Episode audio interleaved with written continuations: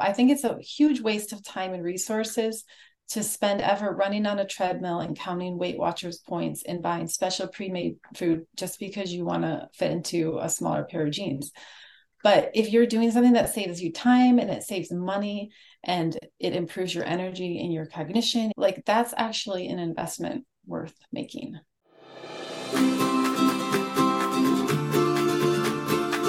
Welcome to the Simplified Organization Podcast 15 minute conversations with real moms about managing our homes and family life cheerfully to the glory of God. We can actually enjoy housework and love being homemakers when we focus on truth and work with gratitude. I'm Mystie Winckler, a homemaker, homeschool mom, and author of the new book, Simplified Organization Learn to Love What Must Be Done. I write and podcast at Simply Convivial and run Convivial Circle, a community helping women to excel at homemaking and do life cheerfully. And today I'm joined by my friend, Leslie Taylor. Hello. Leslie is a stay at home mom and grandma to seven. So is that seven? It's not seven kids, seven, grandkids? Seven, seven grandkids, yeah. Nice. Yes. a health writer for Substack, and a health coach. She is passionate about helping people regain their health in ways that are simple, inexpensive, and life changing. So, thank you so much for joining me today, Leslie. Yeah, it's great to be here. So, tell us a little bit about what you have going on in your life these days, just to kind of set the stage for our conversation. Sure. So I still have a pretty, pretty full family life, even though my three oldest kids are married. Um, but a high schooler still lives at home, and a freshman in college still lives at home. Um, so just going to sports events and having friends over and all that great stuff. Um, I also do quite a bit more food from scratch than I used to, just because when you start reading about health, then all of a sudden it's like time to get stuff cleaned up a little bit. But I'm very much a one at a time kind of person rather than like completely going in through the pantry and throwing everything away. I'm more like, okay, let me start making more sourdough bread. And that way we're not getting so many preservatives from the store bought bread. So I just kind of started with one thing at a time and started cleaning up our diet a bit. Um, I make my own bone broth. Yesterday I made my own beef tallow. Um, you know, we bought a whole cow, so now I have to learn how to cook all these different kinds of meats. So part of my health writing and my you know health coaching is doing stuff for my own family so mm. that takes a lot of my time but i love doing it and i also just want to say all that stuff sounds so overwhelming when you hear someone else do it but once you get in the habit of it it's literally like take out your sourdough starter and in five minutes i have it rising you know in a in bread. So once you get to doing it then you it really doesn't take as much time. So yeah.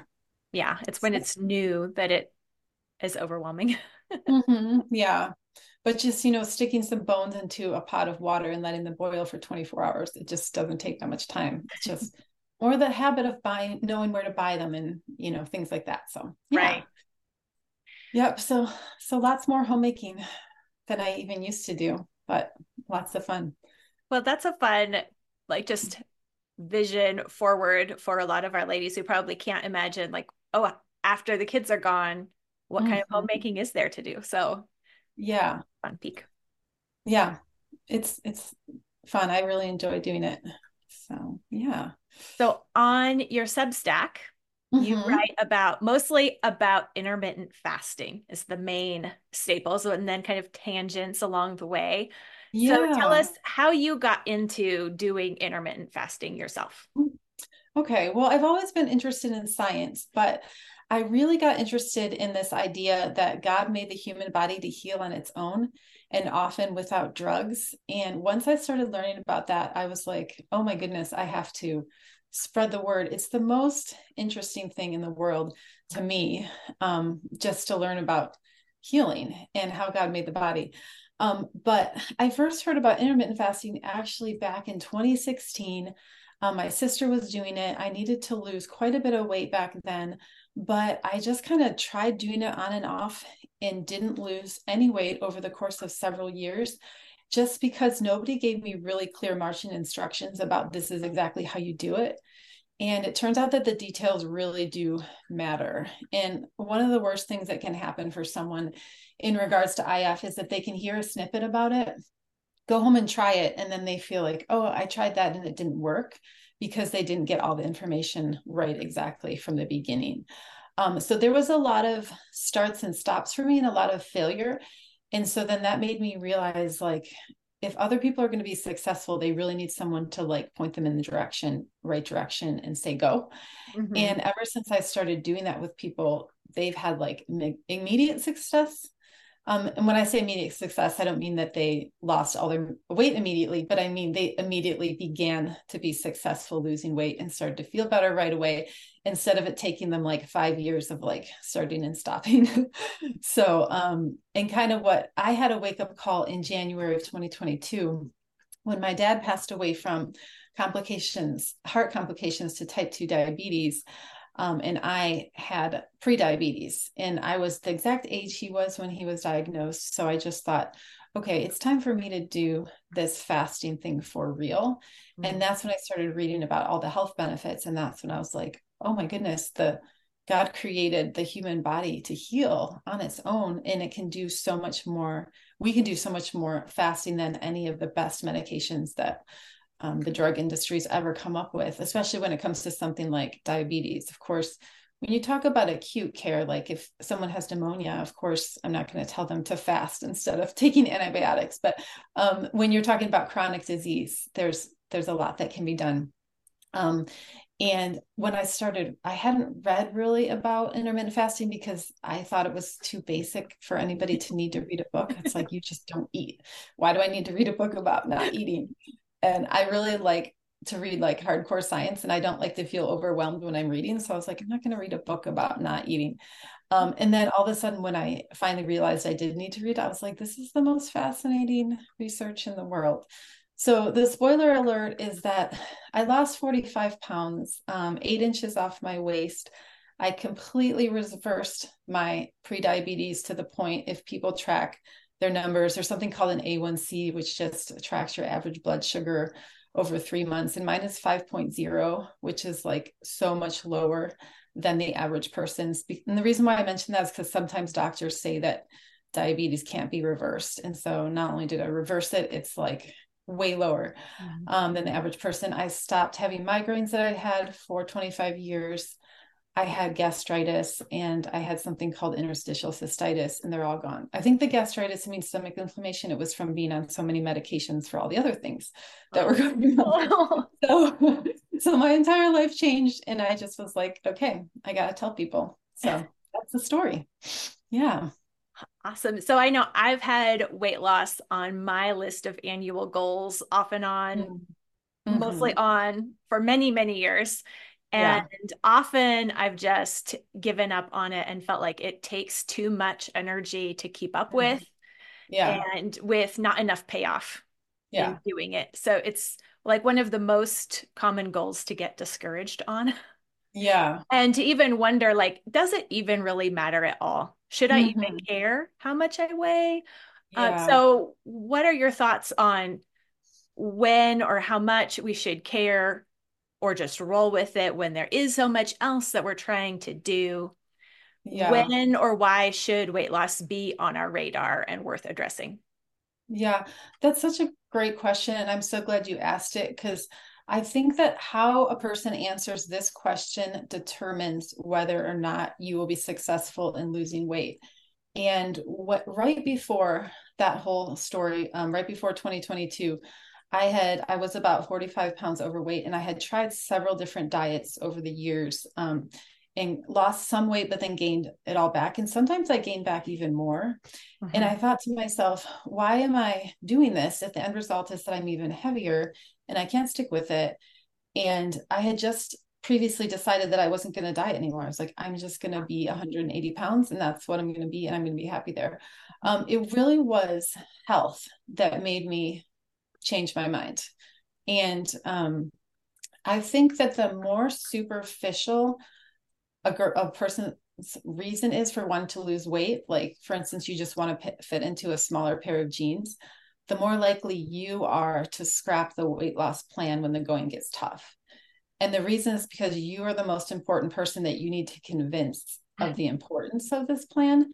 And if you know deep down inside that you're only doing it for vanity, then you're not going to be able to respect that reason when you all of a sudden get hungry and you're like, wait, why am I doing this? Oh, I'm doing this for vanity. Well, then let's scrap the whole thing, you know. But when a doctor actually, I heard a doctor say online, like, fasting is your medical treatment. And it's actually very dangerous to have extra fat around your middle. It's inflammatory. It causes heart disease. It causes your blood pressure to go up. Of course, I had also migraines and a bunch of other stuff. But then I was like, oh, okay. Um, I'm going to stick with this because it's going to make me better able to serve my family. It's going to make me have more energy. You, you know, there are a lot of things there are a lot of reasons. Now, having said that, I do want to say that sometimes people start fasting for really vain reasons and they end up sticking with it because of the health reasons. So, for example, I have a friend who's in her 70s um, who lives here in town. I did two coaching sessions with her, which was all she needed to be launched. And she went on to lose 25 pounds, which doesn't sound like a lot, but it was all like around the middle, which is kind of the dangerous place to gain weight. But now that she's lost that weight and at maintenance, she told me the other day that she feels better than she's ever felt in her entire life. Wow. Like she told me that she feels better than when she felt when she was 20 years old and she's in her 70s. And people tell me things like that all the time, like energy, clarity of mind, um, reduced carb cravings, you know, just sluggish, brain sluggishness, all that kind of stuff changes. And so those are the reasons that you want to lose weight, not because what you look like. So just kind of wrap up. I think it's a huge waste of time and resources to spend effort running on a treadmill and counting Weight Watchers points and buying special pre-made food just because you want to fit into a smaller pair of jeans. But if you're doing something that saves you time and it saves money and it improves your energy and your cognition and you get sick less often, like that's actually an investment worth making. So, yeah. That's so true. So, I think we can touch maybe really quickly on like a, a what kind of intermittent fasting you do or would recommend just because i think like when i first heard about it it's like wait a 2nd mm-hmm. not eating is going to give me more energy Yeah. this, yeah. This doesn't make any sense. yeah. Um, so it's a super individual process. And so there's numbers that we talk about in the intermittent fasting world. So one of the common ones is 16 8. And what the numbers mean is that you don't eat for 16 hours a day and then you eat all of your food within an eight hour eating window. So a really simple plan would be like noon till 8 p.m. That's when you eat. And then you don't eat from 8 p.m. till noon the next day. And that's 16 hours. Um, and that's where people start. I always want people to start there. And then um, some people, depending on how insulin resistant you are, and I can explain that in a second, but some people, um, for my, my husband, for instance, that's the only protocol he ever had to do. He never did any more fasting than that, lost all his weight. Um, blood pressure came down, you know, all that kind of stuff. And then other people have to um, do longer fasts, and you kind of have to figure it out as you go but you just start there and then you kind of creep your window a little smaller. Um, one of the things that kind of gives you a clue if somebody needs a shorter window is how much weight people have to lose. But even though I say that, there are, I did have somebody who needed to lose 100 pounds um, who lost weight really rapidly on 16.8 but but sometimes people who have more weight to lose have to do um, a smaller eating window so you just kind of figure it out so sorry that I can't give you a one size fits all plan. well, that's because it's more realistic. yeah, exactly. We're going to pause the conversation right there and come back next week for part two of my conversation with Leslie, where she gets into some very practical ideas and recommendations for moms who want to get started with intermittent fasting. Be sure to check out the description and find the link to Leslie's Substack. I read every article she posts every week, and you can also find a download in the description for a goal tracking page that I've created where you can determine your goal, break it down into action steps, and track your progress. If you have a goal like losing weight, you have to keep it in front of your face, front and center, and return back to the mission that the goal is moving forward and not just the end result you're trying to achieve. And this page will help you do that. So get the free download and Leslie's Substack.